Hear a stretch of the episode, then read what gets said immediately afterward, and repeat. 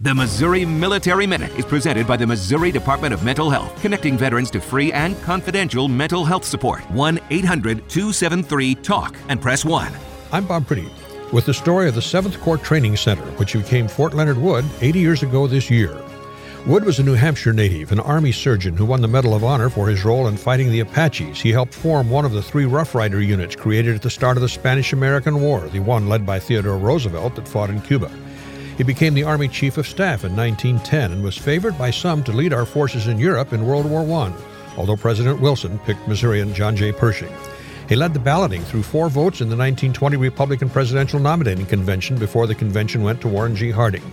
He retired from the Army in 1921 was the Governor General of the Philippines, a position he held when he died in 1927. They broke ground in December of 1940 and they named it Fort Leonard Wood for him in, in January of 41.